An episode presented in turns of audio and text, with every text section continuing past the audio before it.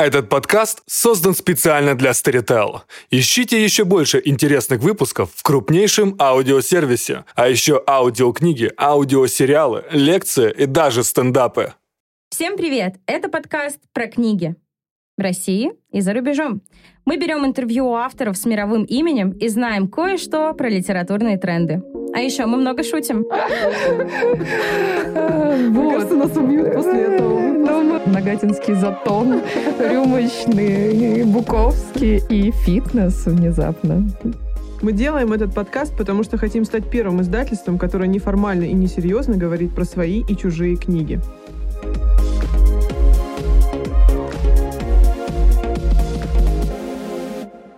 Итак, друзья, четыре девушки из издательства «Клевер». Что может пойти не так? Тренд номер три. Сам себе шеф. Малый книжный бизнес, независимые магазины как успешная и прибыльная бизнес-модель. Руки читателей тянутся к книгам, а ноги ведут их независимые книжные магазины и небольшие издательства. Возможно ли создать уютный, но успешный бизнес в книжном мире? Какую цель лучше преследовать? Любовь публики или масштабность? Об этом мы поговорим с шефами небольших издательств. И сегодня мы говорим про книжный бизнес. А начнем с того, что многие из-за бизнеса это вовсе не считают. Не так ли, Ксюша? Ну, сложно сказать, потому что нет полной и четкой статистики вообще какой-то картины книжного рынка. Мы об этом позже поговорим, она очень сложно э, собирается, но легко понять, почему обыватель не считает книжный бизнес за бизнес, потому что очень большие затраты, очень много ресурсов тратится на создание книги. Это творческий процесс, а каждый э, создатель творчества хочет свою часть гонорара за собственные усилия. И очень долгие деньги. То есть с момента, как издательство отгружает э, книгу в книжный магазин, до момента, как получает, например, автор прибыль, может пройти легко полтора-два года, а то и больше. И если книги не продаются, то книжные магазины легко могут сделать возврат, и тогда издатель остается с полным складом, полностью им за свой счет оплаченных книг, и непонятно, что делать дальше. Да, вот есть такой интересный момент, и то, что мы видим, не понимают многие читатели, как формируется цена на книгу, и вообще откуда э, эти колоссальные там, тысячи рублей за новый роман а, берутся, как многим кажется, с потолка. Даже скажи, пожалуйста, какая вообще у книжных магазинов, например, наценка? Ты меня ставишь сейчас, Алина, в такое очень сложное положение, потому что я как человек, который проработал и на стороне закупок, и на стороне продаж, теперь могу видеть полную картину. У книжных магазинов наценка составляет на книгу 100%, а то и больше. Зависит от, естественно, магазина и от издания. Если это художественная литература, там, как правило, наценка минимальная, особенно с классикой, потому что понятные прогнозируемые продажи и понятен портрет покупателя, понятны его ожидания от цены. Если говорить про детскую литературу, нон-фикшн, арт-издания, то наценка может быть и больше 100%. Это мы говорим про про независимые, скажем так, э, сетевые книжные магазины, которые могут позволить себе роскошь э, самостоятельно принимать решения о долях э, каждого издательства на полке. Если мы говорим про большие объединенные розничные сети, которые являются, по сути, персональным магазином большого гигантского книжного издательства, то там они могут совершенно свободно обращаться с собственной наценкой, потому что у них выше маржинальность. А в собственных интернет-магазинах эти же гиганты могут делать практически все, что угодно. Ну, то есть, получается, у книги есть несколько цен. Первая цена — это ее себестоимость, в которую входят э, такие расходы издательства, как плата авторского гонорара, плата авторских прав, перевод книги, если это зарубежное издание, стоимость производства. Стоимость производства — это самая значительная часть, из чего складывается цена. И здесь, опять же, все зависит от тиража книги. Чем выше тираж, насколько мы знаем, тем ниже цена каждого экземпляра пара от материалов. Понятно, что книга на газетной бумаге и книга на каком-нибудь э, супермелованном офсете, а, она будет гораздо выше. И точнее, цена на газете ниже. И тут мы понимаем, что у книги есть еще одна цена. Это цена, которая, э, по которой издательство продает книгу дистрибьютору. И есть еще третья цена, собственно, которая уже видит э, конечный потребитель, и каждая из этих цен разительно отличается отличаются друг от друга. Что еще самое интересное, получается, что автор, когда получает процент от продаж, он получает процент как раз от э, той цены, которую, по которой издательство работает с дистрибьютором. То есть совершенно не от цены, которая есть на полке. И в этом есть некая несправедливость. Сегодня у нас в гостях э, сооснователь издательства «Индивидуум Букс» Алексей Докучаев. Добрый день.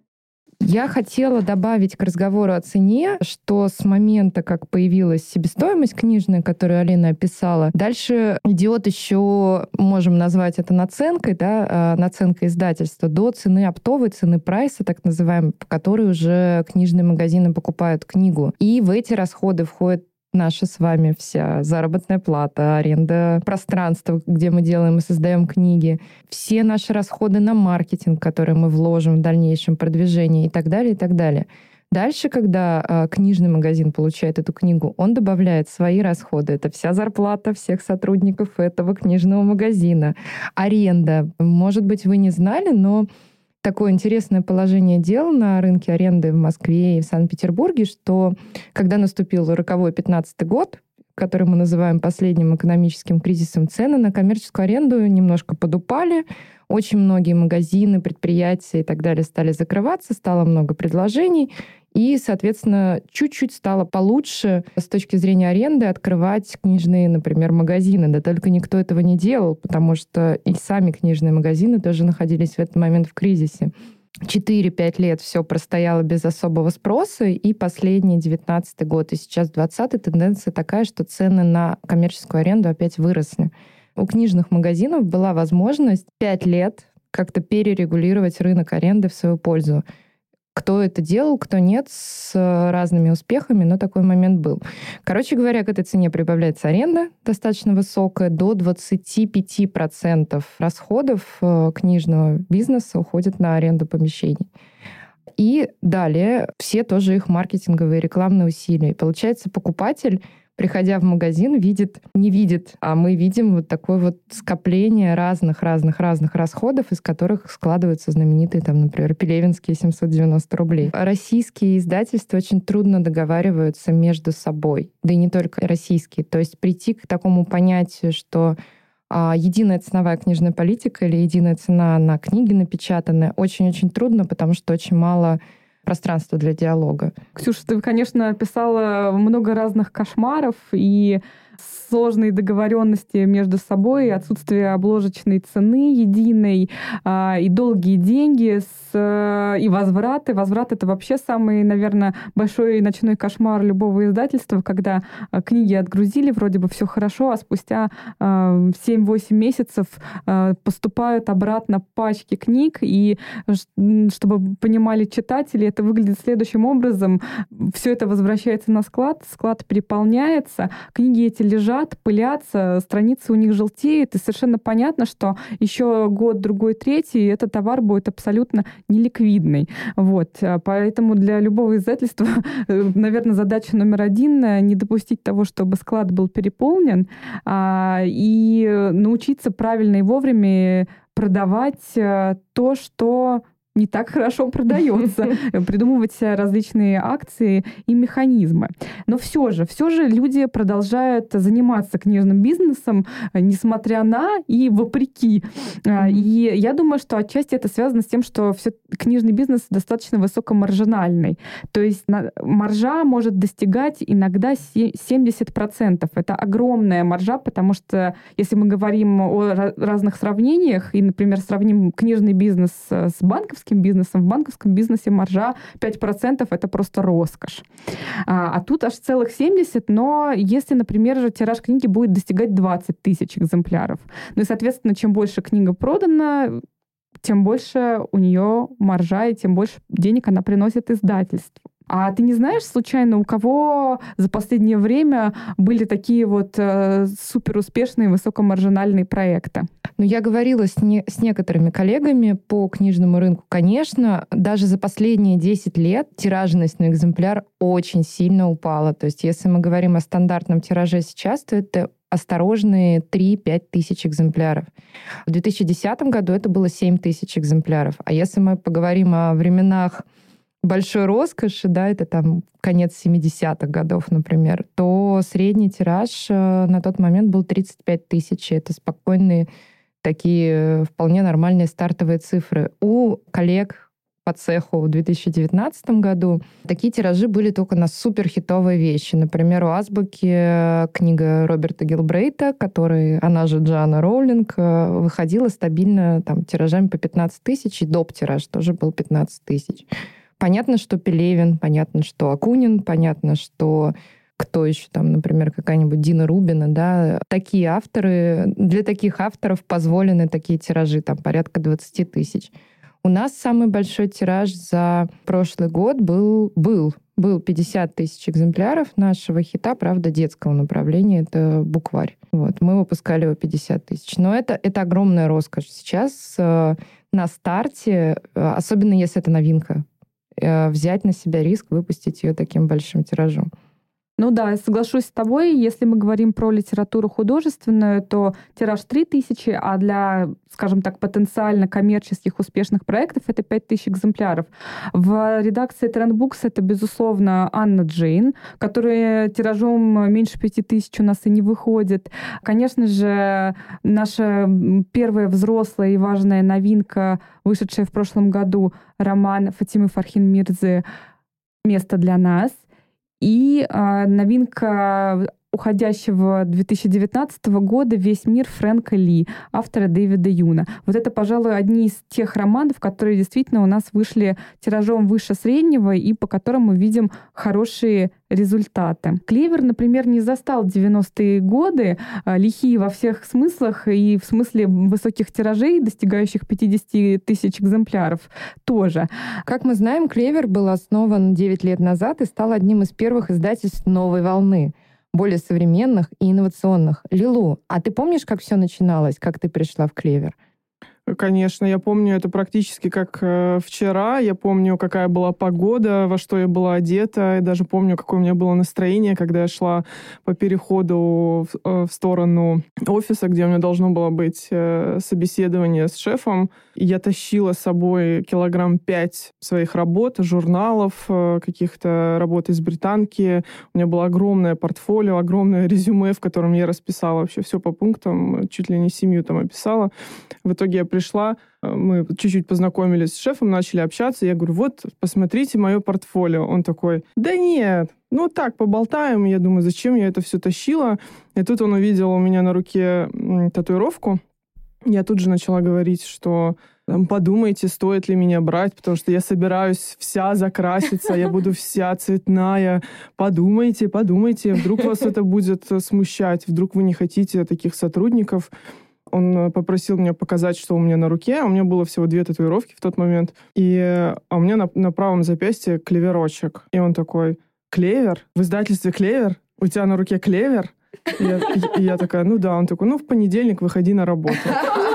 Вот. Потом много лет спустя рассказывал мне, что в тот день он звонил своим друзьям и рассказывал, э, что вот у него такой сотрудник с татуировкой, и они смеялись, что, возможно, надо всем делать такие татуировки. Это в стиле нашего Да, да, да. Подождите, может, на вечеринке по случаю юбилея будет татуировщик э, сидеть где-нибудь в уголке. это обалденная идея. Отличная идея, да. Я не против, давайте сделаем. Давайте сделаем, да, отличная идея. Слушай, а как тогда выглядело издательство? Сколько было человека, как работа была организована? Что осталось, а что изменилось? Было всего два кабинета крошечных. А в одном кабинете сидели все мы. Все мы — это три человека. Я, главный редактор, которая в тот момент уходила и передавала свои дела нашей любимой Лене и ее зам, которая тоже ушла через какое-то время. И в соседнем кабинете сидел шеф и кто-то из внештатных сотрудников, кто время от времени приходил. Вот это я, возможно, плохо помню, но мне казалось, что нас было всего лишь два-три человека. И все было очень маленькое, какое-то серенькое. Мне было очень страшно, потому что э, очень мало людей, не знаешь, у кого что спрашивать. Плюс я пришла из совершенно другой сферы. Я делала футбольный журнал, а тут детские книжки. И это было очень интересно, но абсолютно непонятно, что с этим делать. И в 23 года делать книжки для детей, не понимая, кто это такие и что, что они вообще от меня хотят. Что, что сохранилось из 2011 года, это я, Лена и шеф. Потом уже позже я узнала, что у нас есть сырья, которая тоже с, с тех самых пор с нами mm-hmm. работает, но мы практически не виделись в, в то время. И потихоньку-потихоньку мы начали обрастать э, новыми людьми, и спустя 10 лет нас уже 150 человек. 157. 157. Сырья — это хранительница склада. Да. Да, насколько сложно было тебе, не знаю, был ли внутри тебя какой-то процесс приспособления к изменениям, к росту издательства? Вот вас 5, а вот вас 157. Или это постепенно? Это было, это было настолько постепенно, ну, то есть э, не было такого, что раз и 10 человек появились. Просто в какой-то момент я ловила себя на мысли, что кого-то из э, людей в офисе я не узнаю, что это новые люди появляются постоянно. И э, я сбилась. Появляются новые люди, ты потихонечку к ним начинаешь привыкать, и потихоньку а, начинаешь привыкать к тому, что у вас офис все больше и больше, и объем работы все больше и больше, поэтому, ну, то есть не было какого-то резкого скачка. Но а, если оглядываться назад, я понимаю, что скачки были, потому что мы в в течение одного года могли резко вырасти, и там, нас становилось все больше и больше и больше. А сколько книг вы выпускали в тот год, когда ты пришла? Ой, мы жили в раю. Мы жили в раю. Мне, мне тогда казалось, что все так тяжело, так много работы, все такое сложное, все такое страшное. Мы делали две с половиной книжки, и все так было на самом деле легко, и какие-то книги даже я сама верстала, потому что у меня было на это время. И объемы были совершенно небольшие, и книги были совершенно другие. Все, все, все абсолютно поменялось. И сейчас, когда у нас в месяц может быть 70 новинок, э, тогда 70 новинок, это, не знаю, мы могли за год, наверное, сделать. И то, наверное, не было такого. Не, не, не делали мы таких объемов. Мы тихонечко сидели чтобы, чтобы вы понимали, у нас в кабинете стоял стол, на котором стоял чайник, чашки, и мы прям в кабинете пили чай. Mm-hmm. То есть это был совершенно другой мир. У нас не было ни там кухни своей, нам разрешали пить чай э, во время работы, там, есть печеньку за Не столом. то, чтобы нам сейчас запрещали пить чай, но, но, но, не рекомендуется.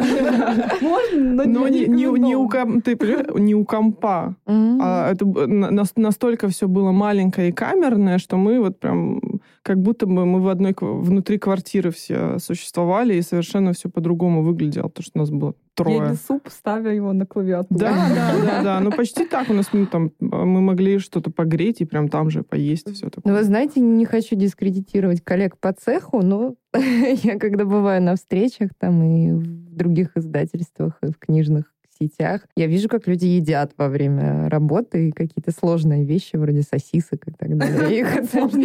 Ну, не печеньку, я имею в виду, а что тоже такое посерьезнее.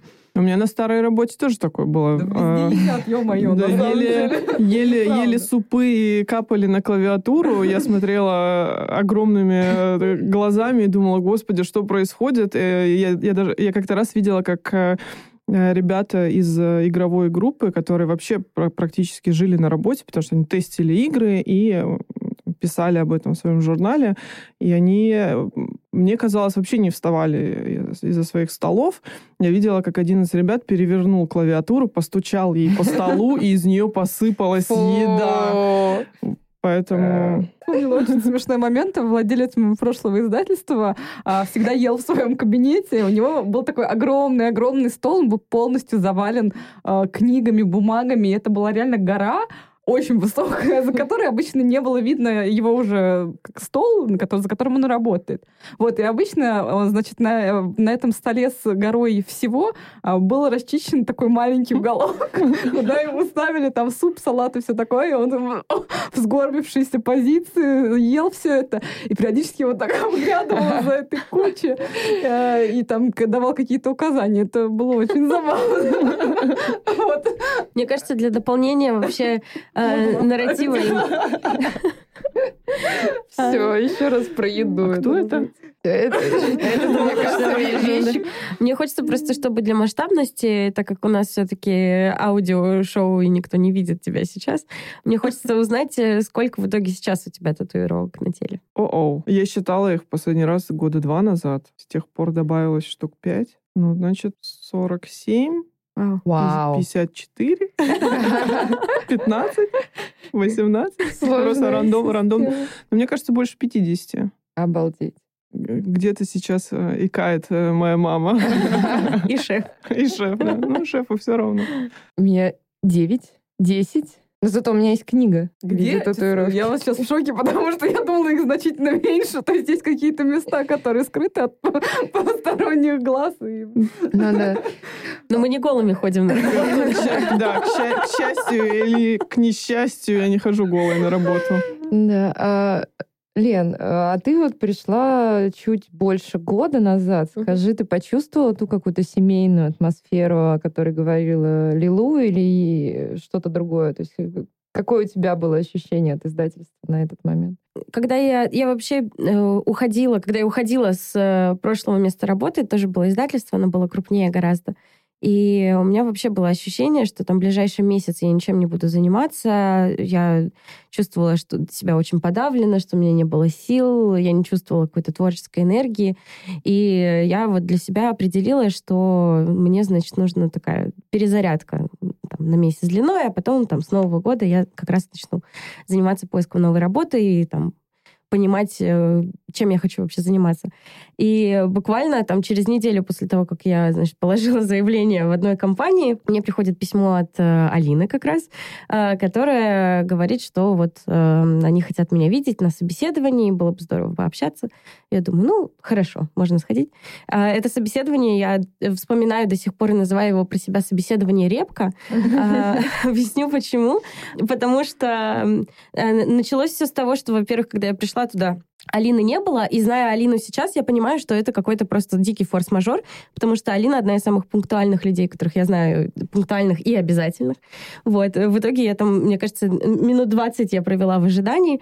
Э, Великолепная Алина в красном платье э, ворвалась просто в переговорную комнату, сказав, что она сейчас американский автор. Как я потом узнала, это была Эми Харман, э, которая приезжала на выставку Nonfiction тогда. Вот мы немножко пообщались с Алиной. Алина сказала, ну хорошо, давайте мы сейчас главного редактора позовем, пообщайтесь, вот мы пообщаемся все вместе. Я говорю, хорошо. Значит, пришла Лена Измайлова, мы пообщались втроем. Лена Измайлова говорит, ну хорошо, давайте сейчас мы коммерческого директора позовем и вот пообщаемся все вместе. Я уже про себя сижу, думаю, может быть, мы всех сразу уже позовем, со всеми пообщаемся, будет очень э, хорошо и радостно.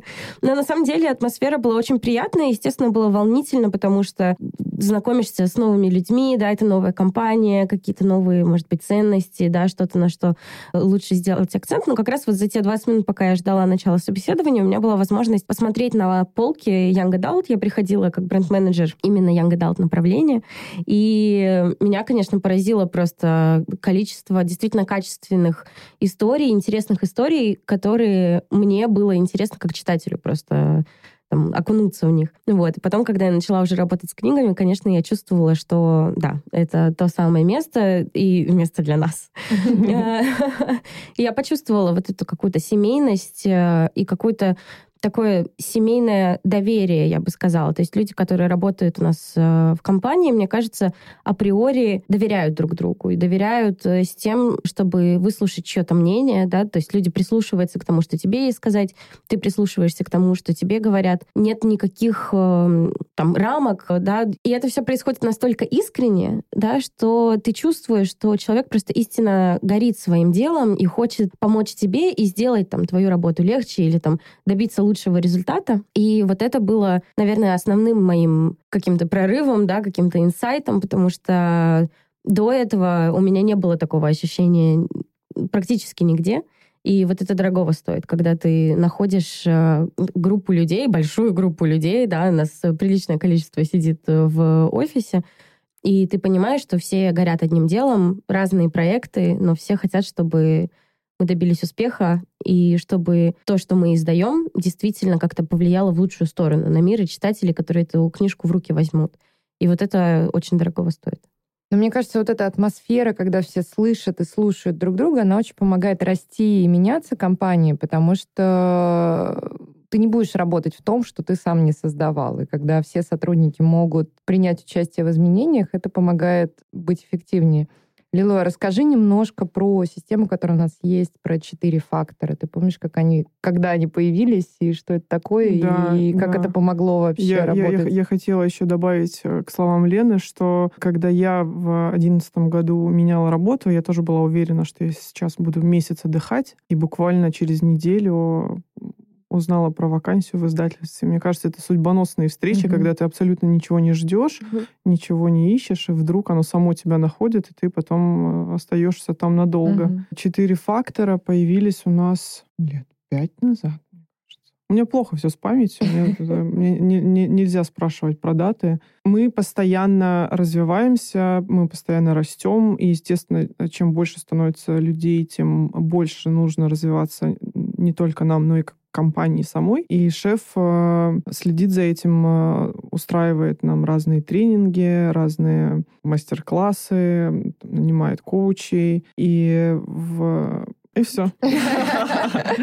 В очередной раз у нас был какой-то тренинг, я уже не помню, кто его вел, где мы в том числе обсуждали стратегию Голубого океана. Как раз на этом тренинге мы узнали про четыре фактора, и теперь каждый год, э, по-моему, даже два раза в год иногда, все сотрудники издательства анонимно присылают э, шефу четыре фактора. Что нужно усилить, что нужно убавить, что нужно добавить и что нужно убрать совсем. Абсолютно все сотрудники издательства, то есть не, не, не просто там пять человек из руководства решают, а все-все-все. И это такая полезная штука, потому что можно узнать, э, можно поделиться своими мыслями, шеф может узнать э, на, на, на абсолютно всех уровнях, чего не хватает, о чем переживают сотрудники, там, что, что нужно было, например, усилить в прошлом году, но мы об этом забыли, потому что люди одно и то же могут писать э, э, из года в год. А, и смешно рассказывать, например, у нас э,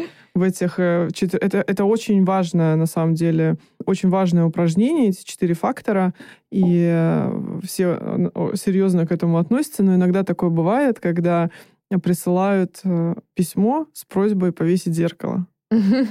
И прошло уже много лет, мне кажется, даже больше пяти, как у нас существуют эти четыре фактора, и вот в первые несколько лет постоянно всплывало это зеркало, которое просили где-нибудь повесить в офисе, когда у нас офис еще был поменьше, и теперь шеф каждый год говорит, так, присылайте мне четыре фактора, ни слова о зеркале.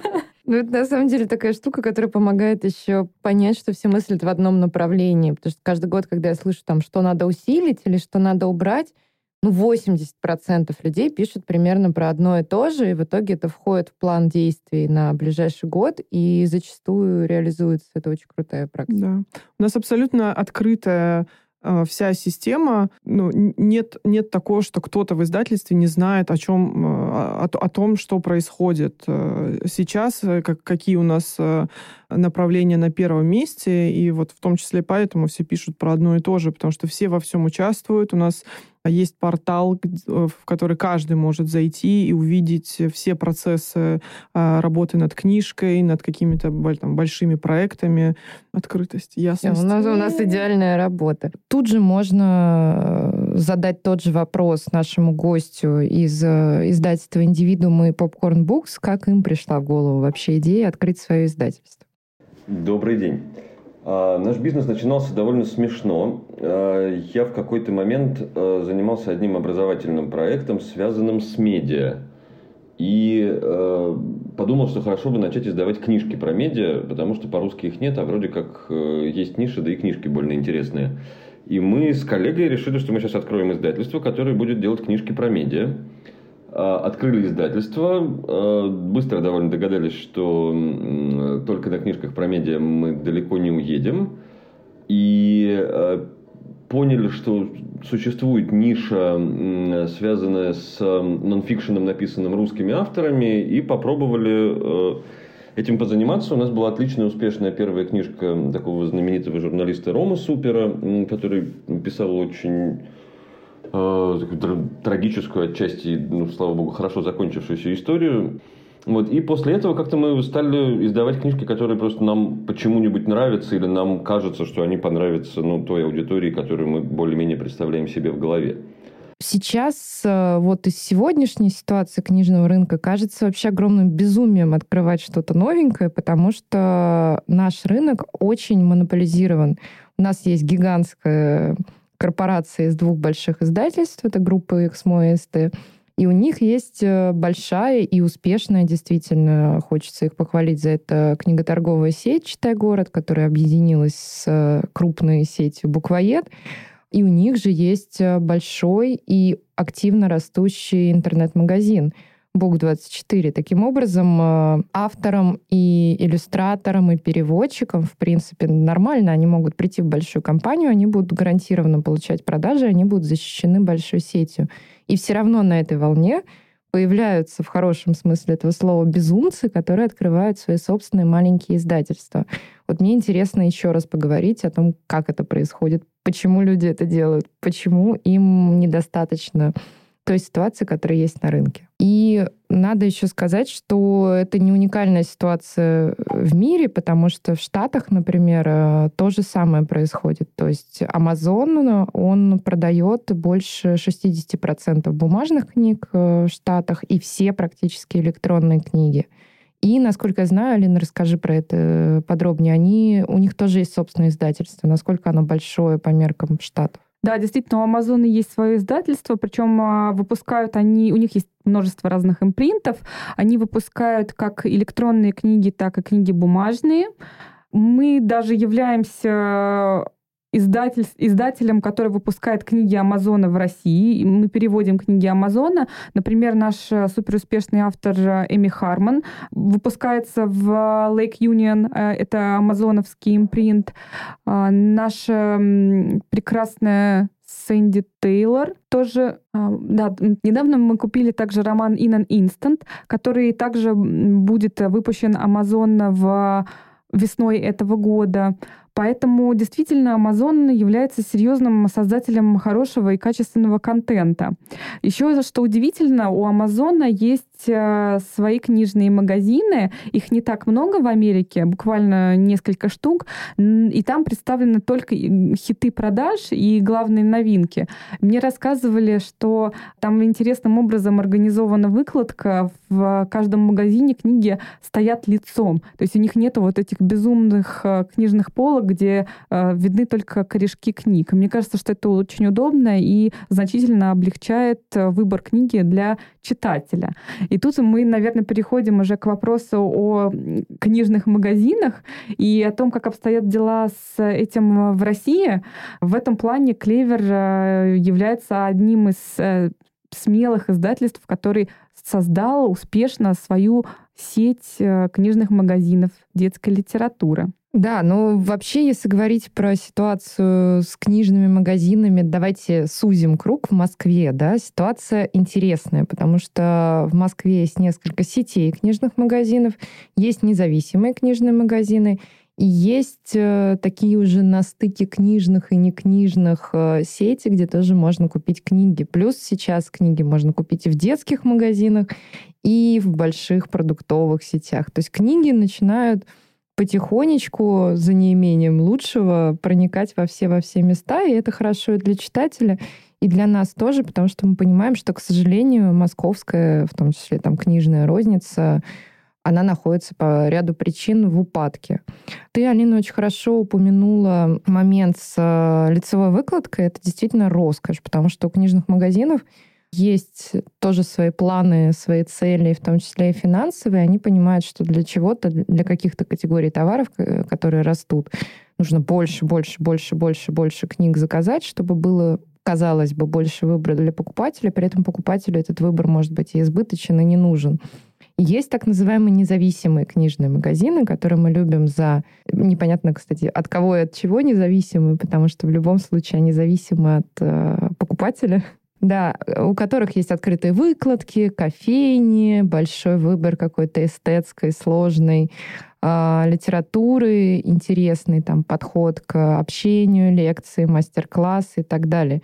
Нет ли это вопрос такой общий э, ощущение, что только очень узкий и малый круг людей может оценить вот такую вот эстетику и в книжных магазинах, и, может быть, в маленьких книжных издательствах? Я думаю, что массовая аудитория, конечно, по большей части своей не знает про существование таких магазинов, или если даже знает, то не ходит в них э, целенаправленно. Обычно, и я думаю, это не секрет совершенно, что сейчас книжные покупки э, все совершают э, в интернете по понятным причинам. Во-первых, это достаточно удобная навигация и удобный выбор из всего возможного, что представлено на рынке. Второй момент — это удобная доставка. Опять же, не нужно никуда ехать, ты все получаешь в несколько кликов компьютерной мыши дальше. А, ну и третий момент — это, пожалуй, э, возможность ознакомиться сразу с э, мнениями других читателей, с отзывами, потому что ты такого не получаешь, когда ты приходишь в книжный магазин.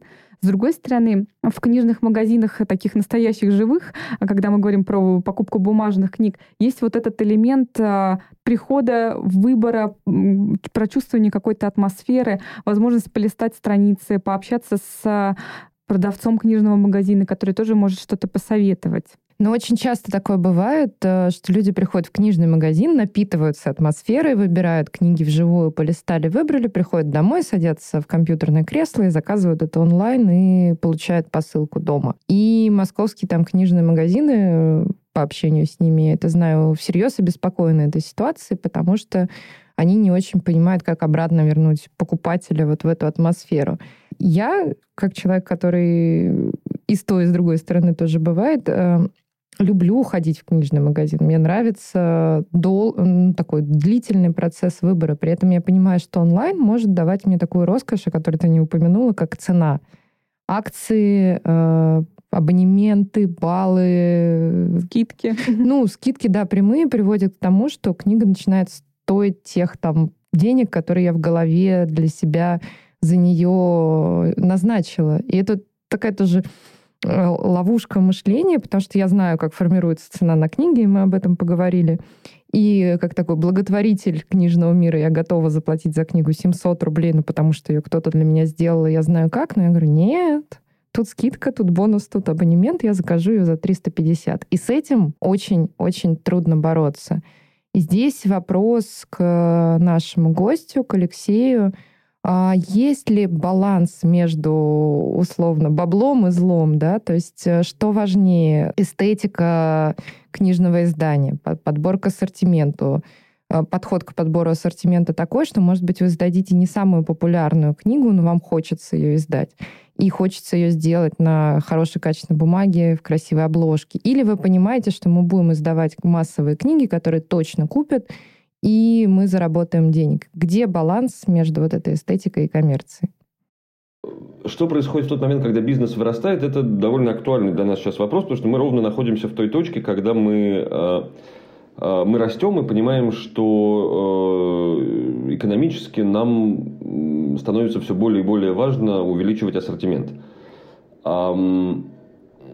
Ну, мой ответ на вопрос, что важнее, скорость или качество, э, наверное, все равно качество, хотя э, э, ну, мне очень хочется изобрести формулу существования, при которой эм, увеличение скорости не понижает качество. А, мы, тем не менее, то есть мне все равно кажется, что любое издательство, которое э, ну, как-то находится на рынке, все равно э, так или иначе стремится к тому, чтобы выпускать как можно больше книжек. А, а, мы не исключение.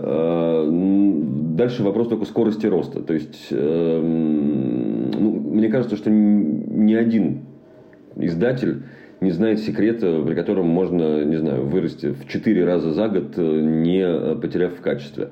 Вот мы пока что растем, э, ну, как-то не знаю, предсказуемыми э, темпами, то есть это темпы, которые нас устраивают, и не знаю, можно ли их описать как э, быстрые или не очень быстрые.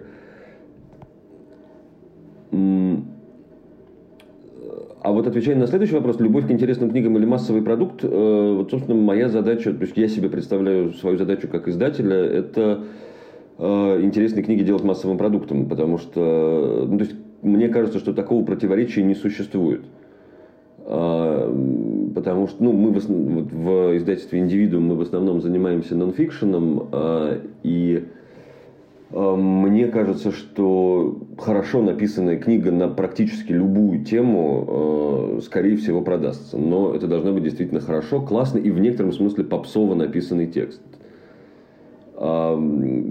Мне кажется, что это же, это же касается наших книжек, которые мы издаем в издательстве Popcorn Books. Это э, переводной, э, э, переводной фикшн для подростковой аудитории. И, ну, с одной стороны, я совершенно не целевая аудитория этих книг, с другой стороны, когда я читаю тексты, я понимаю, что ну, они написаны какими-то явно умными людьми, которые очень любят тех, для кого они пишут, переживают и так далее, и так далее. При этом книги, которые мы продаем, это в основном большие международные хиты, которые таким образом массовый продукт. В общем, мне кажется, что такого разделения на самом деле не существует. А мне еще интересно, как вообще книжные магазины формируют свой ассортимент, потому что, э, несмотря на то, что даже такие серьезные, там, как мы говорим, четыре основных э, центральных московских книжных магазина э, берут продукты и массовые, и такие более, скажем так, интеллектуальные, серьезные, и представляют самый широкий выбор, все равно у каждого магазина есть какой-то свой фокус, э, своя история и какой-то центр внимания, который они выражают в форме выкладок. Как вообще формируется такая ассортиментная политика книжного магазина?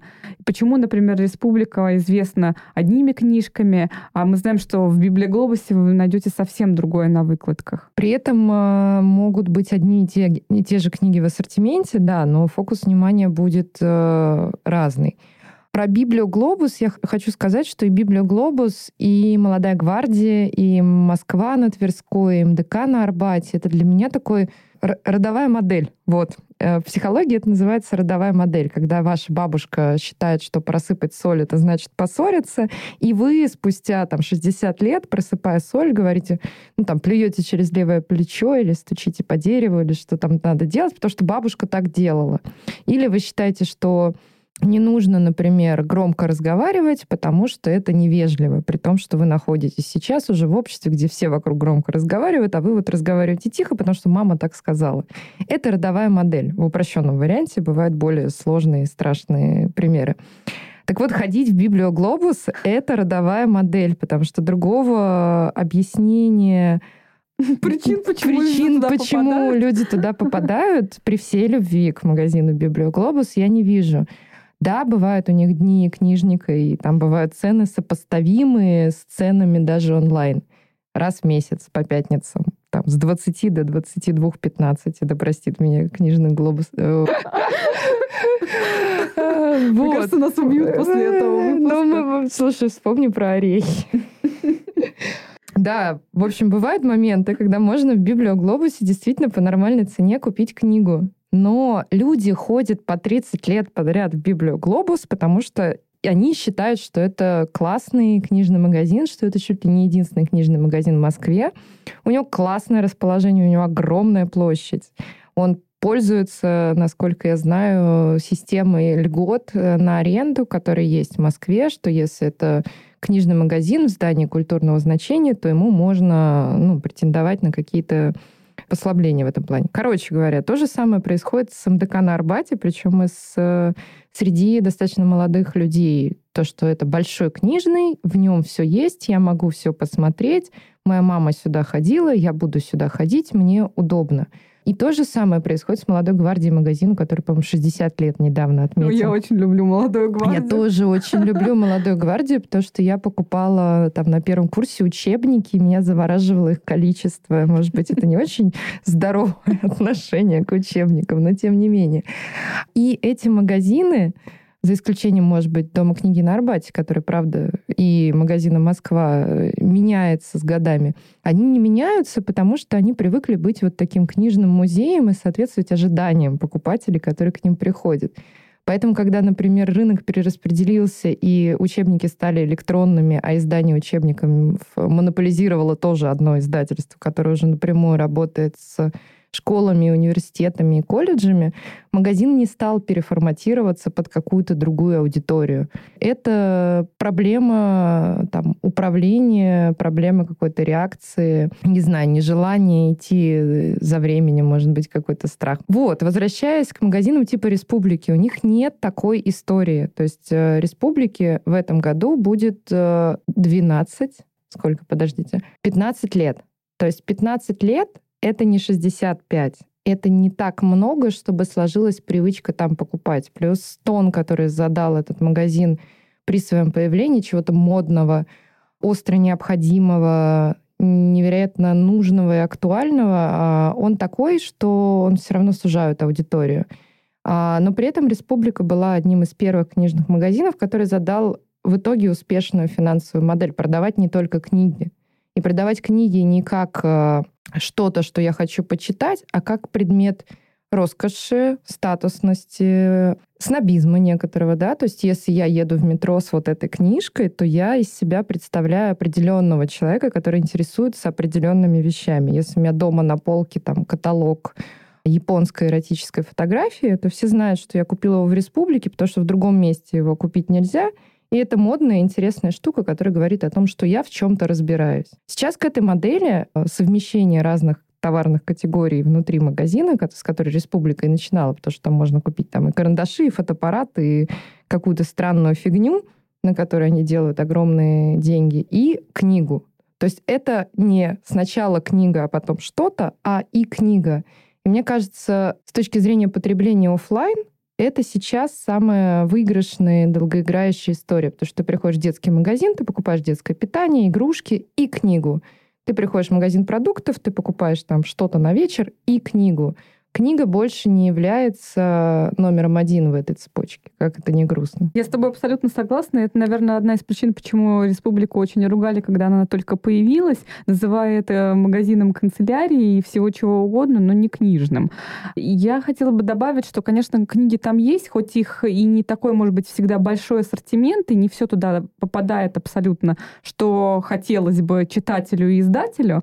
Но что важно, и книга, и общение, и там некая атмосфера. И вот то, что Республика продает, это именно интересные лекции, которые они стали устраивать э, вечерами и в будни, и в выходные дни, презентации книг, возможность э, пообщаться, посидеть там э, в кафе, выпить кофе, посмотреть, даже полистать книгу. Это все очень приятно, и это создает вот некое ощущение такого книжного сообщества в каком-то смысле. То, на что сейчас есть очень большой спрос, и то, что мы видим а, от наших читателей, когда общаемся с ними в социальных сетях и организуем свои книжные клубы. Я хотела спросить и поговорить о том, а, какой у нас любимый книжный магазин. Какой у вас любимый книжный магазин? Знаешь, а, мой любимый книжный магазин раньше был как раз а, книжный магазин Москва на Воздвиженке, который превратился в республику. И э, я должна сказать, что в Москве мне почему-то нравилось больше. Возможно, потому что там как раз было больше книг и меньше всякой вот этой канцелярии, покупателем которой я не являюсь на самом деле.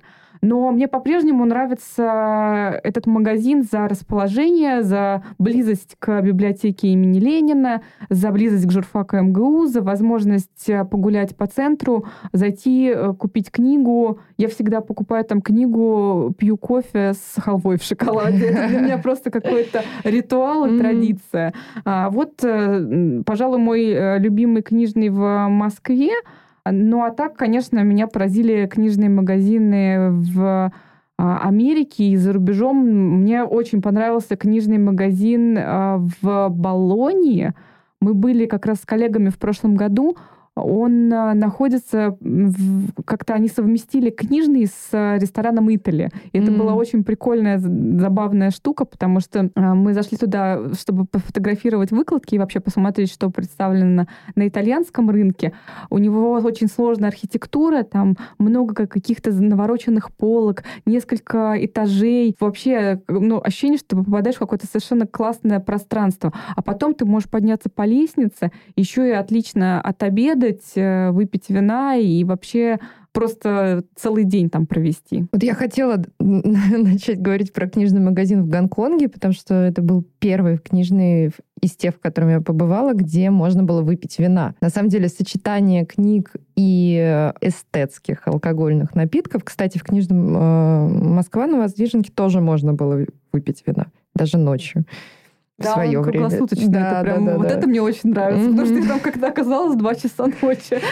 Да, ну, и, ну, из моего, э, сама себя перебиваю, опыта работы в книжном магазине и однажды ночной смены я помню ситуацию, когда пришла женщина, которой нужна была конституция, потому что ей утром нужно было идти в суд, она представляла сама себя из-за отсутствия денег, без адвоката, и она всю ночь читала административное право и конституцию, выписывая себе какие-то моменты, которые она, видимо, будет с утра рассказывать. Это польза книжных магазинов во плоти просто. Слушай, я помню, я как-то летом шла на каблуках в платье из пайеток, а, ну, что-то ночью, и каким-то образом я там оказалась, и мне нужно было, ну, зайти буквально выпить кофе, дождаться друзей, что-то такое. И это был просто островок безопасности да, да, да. и блаженства, который э, спас меня той летней, жаркой, прекрасной ночи.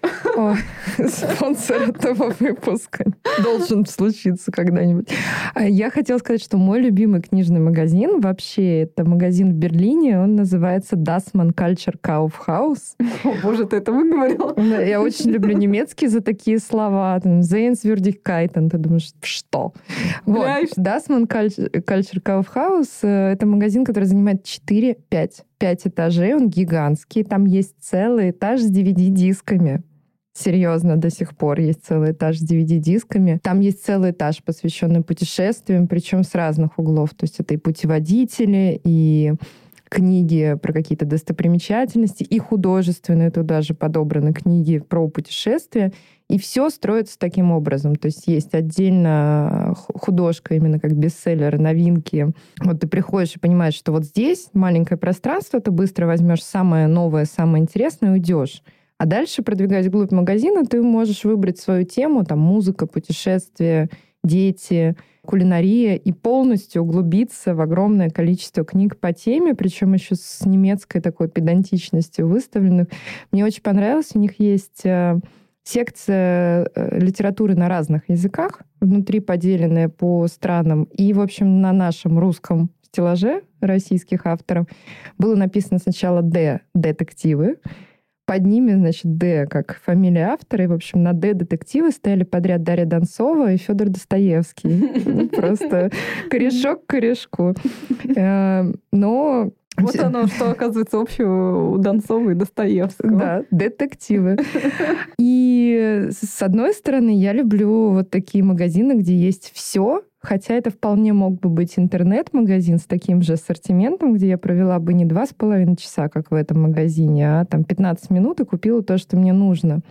А, но в нем просто приятно даже заблудиться. А в России мне очень нравится в Петербурге магазин подписные издания. Если я приезжаю в Петербург, я всегда туда захожу, даже если мне ничего не нужно купить, потому что ребята сделали очень крутой продукт, Действительно, они сделали независимый книжный магазин, который можно масштабировать и который люди хотят масштабировать. насколько я знаю, им постоянно там звонят, пишут, э, продайте франшизу, откройте такой же магазин в моем городе, я хочу сам открыть такой магазин, но они категорически против и считают, что они должны быть в единственном экземпляре. При этом это еще и пример того, как можно сочетать магазин, производство товаров и продажи их по всему, э, по всей России, потому что они делают там значки, блокноты и так далее, такого эстетского, юмористического характера, на который есть спрос везде. Это классный бизнес. Ну вот да, мне нравится в подписных изданиях то, что они, с одной стороны, смогли сохранить свою особую атмосферу и такую публику серьезную, думающую, не побоюсь слова, даже интеллектуальную.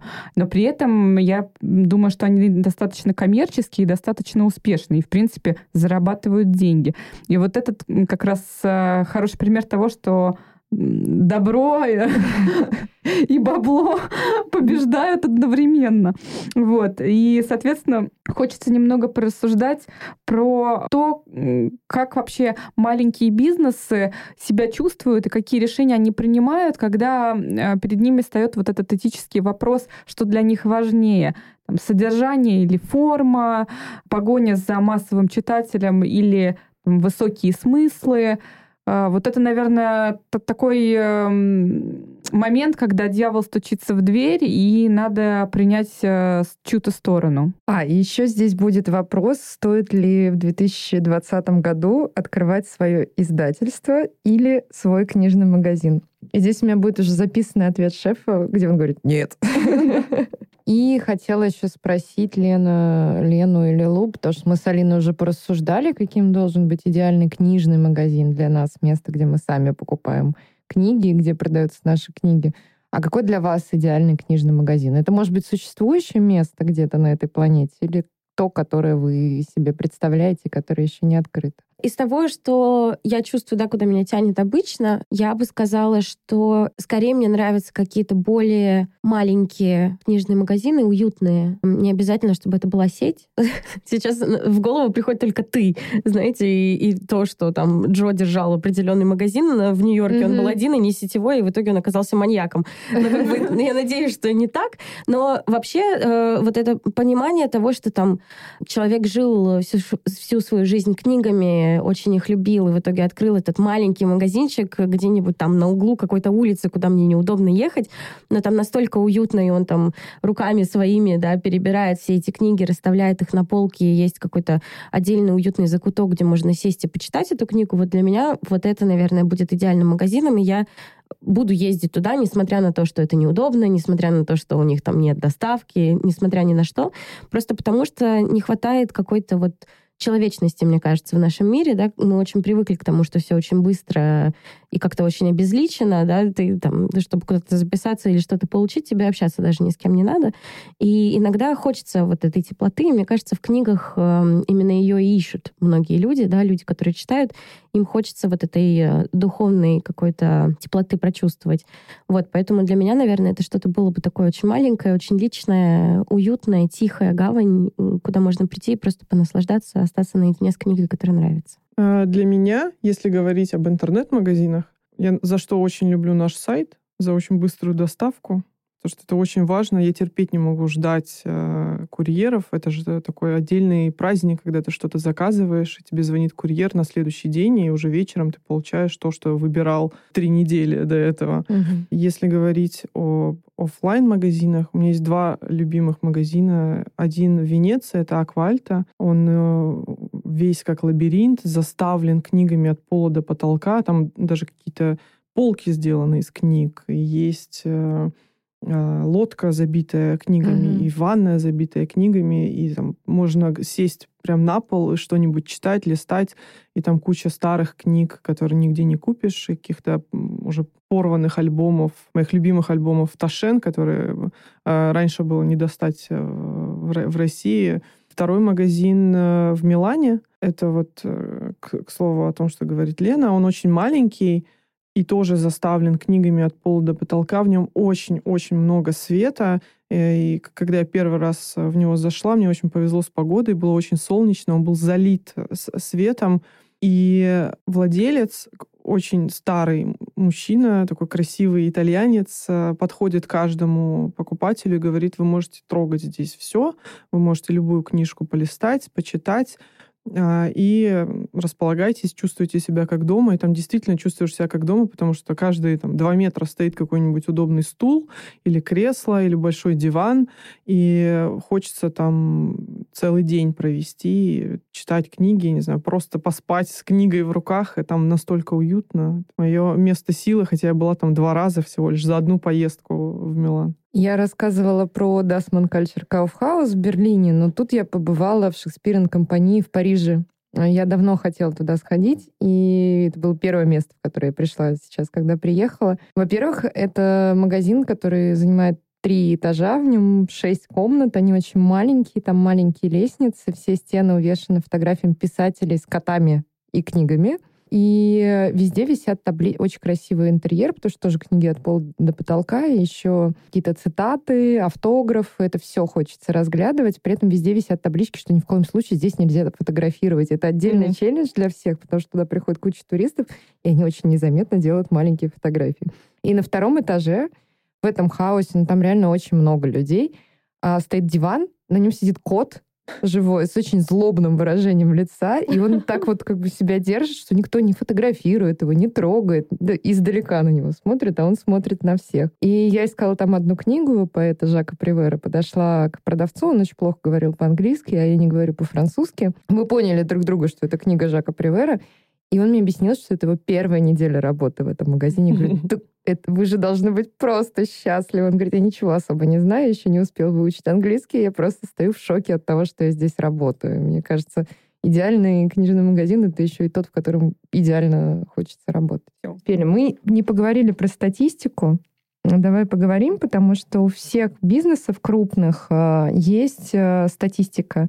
А есть э, какой-то срез исследовательский, там, Нильсон или JFK, э, продаж по категориям товаров, и раз в год они в какой-то более сжатой форме отчитываются перед сообществом, в более развернутой там, по запросу за дополнительные деньги предоставляют информацию. Это есть у всех почти категорий товаров, у книг такого нет. То есть книжные издательства и книжные магазины не все, а те, кто может и у кого есть э, время и желание это делать, а, предоставлять данные в Российскую книжную палату, в Российский книжный союз, и они формируют э, вот этот большой федеральный отчет по агентству печати и массовым коммуникациям, книжный рынок, там 2019, например. Но этот отчет, он не содержит ни покупательского опыта, ни полной информации о том, где покупатель э, приобрел книги, какие книги, потому что сейчас до трети покупателя действительно уходит в онлайн и не в книжный онлайн.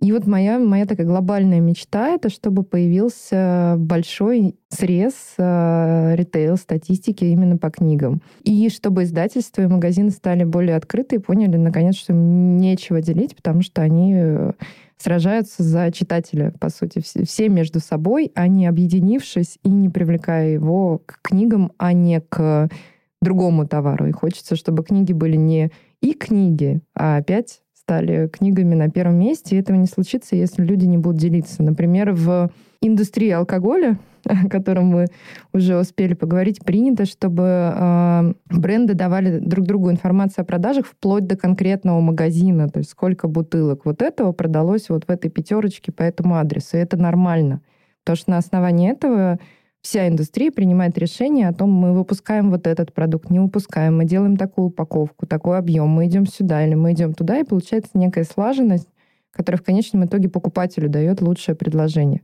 Может ли быть такое с книжным рынком? Кто знает. Это вопрос, на самом деле, действительно, а, так как книжный рынок очень консервативный а, и в каком-то смысле зашоренный, мы все время сталкиваемся с тем, что каждое издательство, оно как внутри своего вакуума, внутри своей раковины что-то там делает, а другие не знают, что оно делает, почему оно это делает. И, в общем-то, никто не хочет ни информацией делиться, ни инсайтами.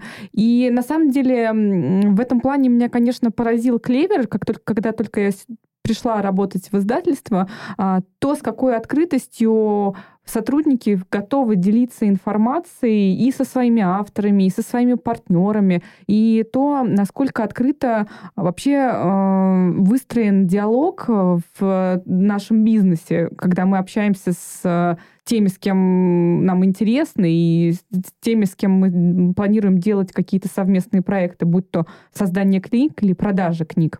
И э, я задала в какой-то момент э, своей начальнице, главному редактору издательства «Клевер» Лене Измайловой такой вопрос. А вот мы сейчас расскажем там наш секрет, а вдруг его скопируют. На что Лена очень мудро отметила, что э, идеи поделиться это вообще ничего не стоит, вот, а ты попробуй иди реализуй это на практике. И мне кажется, тут важно то, что люди просто начнут обмениваться информацией, создавать какие-то новые смыслы, создавать новые идеи и совместные какие-то, может быть, даже истории. А, и важное слово, мне кажется, прошлого года — это коллаборация.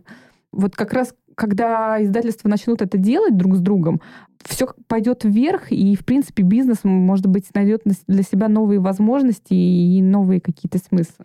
Ну вот я хотела отметить, что с нашими сегодняшними гостями, с издательствами «Индивидуум» и «Попкорн» мы пришли к такой истории, начали ее делать, мы делимся информацией, мы помогаем друг другу в разных сферах. То есть э, и это нормально. Дружба между похожими бизнесами — это то, что делает эти бизнесы сильнее. Да, вообще момент коллаборации очень интересен, потому что в конце 2019 года мы запустили очень интересный проект с брендом Монки.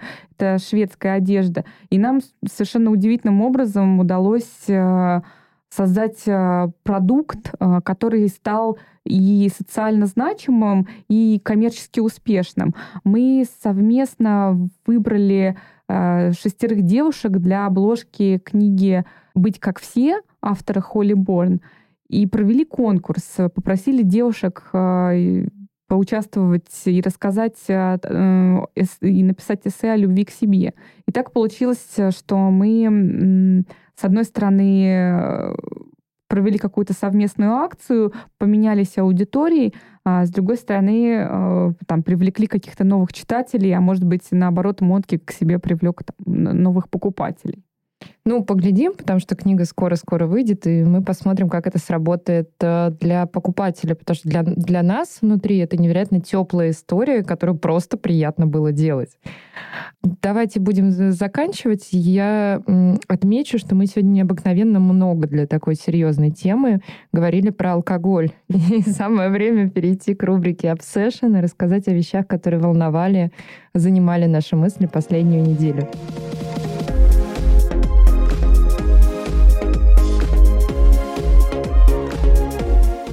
Алина. Ой, да, несмотря на то, что мы вроде не 18+, э, скажу про то, что у меня такой интересный обсессион этой недели. Это рюмочные. А точнее, одна конкретная рюмочная в Зюзино, куда я мечтала попасть можно сказать, много лет. Пробраться. Пробраться, да. Вот. И живу я там вообще не, недалеко. Ехать мне на машине буквально 10 минут до этой рюмочной. Но вот э, буквально в прошлые выходные состоялось э, знакомство с этим замечательным местом. И знаете, мне оно понравилось. Понравилось оно за какую-то такую совершенно странную атмосферу, потому что там действительно такой русский народ, с которым ты не всегда и даже редко сталкиваешься в обычной жизни, ну, в силу того, что просто круг э, общения и круг э, рабочий совершенно другой. И при этом мне все эти люди в каком-то смысле напомнили одного из э, любимых героев моих литературных Генри Чинаски. Я уже упоминала о том, что я люблю Чарльза Буковски, и, наверное, у многих уже сложилось впечатление, что только я его я и читаю. Слушай, ты о себе вообще складываешь портрет. Я не знаю, будет ли к этому моменту фотография нас там, где нас слушают, но Нагатинский затон, рюмочный, Буковский и фитнес внезапно. Ну, это, общем, это делает портрет. многогранный, да, еще я книги издаю. Ну так вот, в общем, а, если вам есть 18, и даже если вам нету 18, ну, вы можете заказать сок, наверное, в этой рюмочной он точно есть. Рекомендую сходить, посмотреть, тем более, что там на прошлой неделе открылась выставка питерского провокационного художника Копейкина. Есть на что полюбоваться.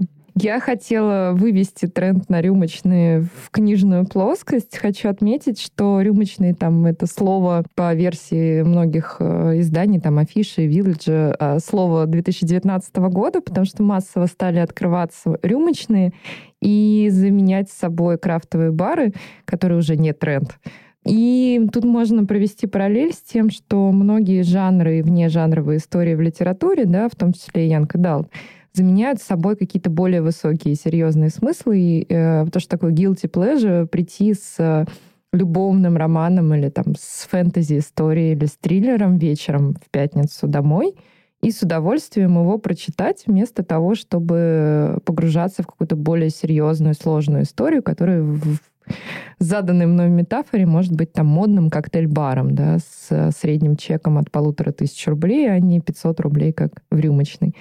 Перейду к своему obsession. На прошлой неделе я начала смотреть сериал Sex Education. Это очень смешно, потому что в прошлом году я уже делала подход к этому сериалу и случайно посмотрела последнюю серию вместо первой. О, мне такое часто случается. Я до этого очень насмехалась над людьми, с которыми это случается. Говорила, как вообще можно так сделать? Ты что, не видишь, что вот первый сезон, первая серия, первый сезон, десятая серия, что? Что с тобой не так? Значит, это был прекрасный вечер год назад. Я открыла бутылочку сока, сделала себе какой-то ужин, села перед экраном, нажала на play, а, Netflix начал мне показывать, и в какой-то момент я думаю, какой интересный сериал, но вот почему они не объясняют, что эта девушка там с этим юношей, как они познакомились, как к этому пришли, но начинаю думать, что, может быть, это такая регрессивная история. Мне покажут вот это, а потом расскажут, как герои к этому пришли. И тут, значит, сериал заканчивается, конец, я начинаю искать, где переключить на следующий эпизод, и понимаю, что следующего эпизода нет, потому что я только что посмотрела последнюю серию первого сезона. Я расстроилась на год. Сейчас вышел второй сезон, и я вернулась к этой истории. Последней серии, да? Посмотри последнюю серию последнего сезона.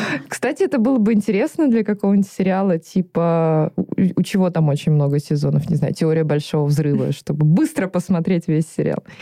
Так вот, и «Sex Education» оказался очень добрым, очень э, полезным, очень трогательным сериалом э, не только для подростков, но и для взрослых. Если бы я была там, если бы мне сейчас было 15 или 16, я бы с огромным удовольствием его посмотрела и что-то для себя новое вынесла, потому что там сюжет можно назвать его главным героем. Он начинает в школе оказывать консультации по сексу и разбирать какие-то случаи сложные в отношениях его одноклассников, при, э, при том, что у него мама сексолог практикующий, а он сам девственник, у которого ни разу не было никакого сексуального опыта, и он становится успешным школьным сексологом подпольным. И этот сериал, казалось бы, про все то, про что любые подростковые истории, что если люди начнут друг с другом разговаривать, когда у них какие-то проблемы, а не скрывать это от родителей, от друзей, от любимых, пытаясь решить все самостоятельно или с помощью каких-то странных э, там знакомых. Методов. И методов, да. Если люди просто откроют рот и поговорят друг с другом, то очень многих проблем не случится. Но эта мысль такая простая, казалось бы, она не доходит сразу, пока не случатся какие-то проблемы, собственно говоря. И сериал в том числе и про это. Я его рекомендую, он добрый, веселый и действительно затягивает, как и многие из наших книг подростковых. На этом все. Спасибо, что вы нас слушаете. Подписывайтесь на наши страницы Clever Trend Books э, во всех соцсетях. Подписывайтесь на Storytel, наших друзей, благодаря которым мы выпускаем этот подкаст, который называется «Про книги». И спасибо большое нашим друзьям из «Индивидуум» и «Попкорн» за предоставленное время с Алексеем Докучаевым. Спасибо маме и папе.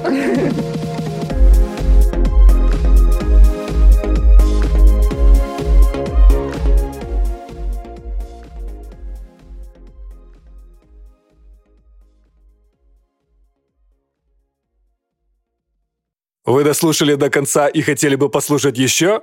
Просто зайдите в Storytel и слушайте без рекламы и без ограничений все, что пожелаете. Слушайте, будьте умнее.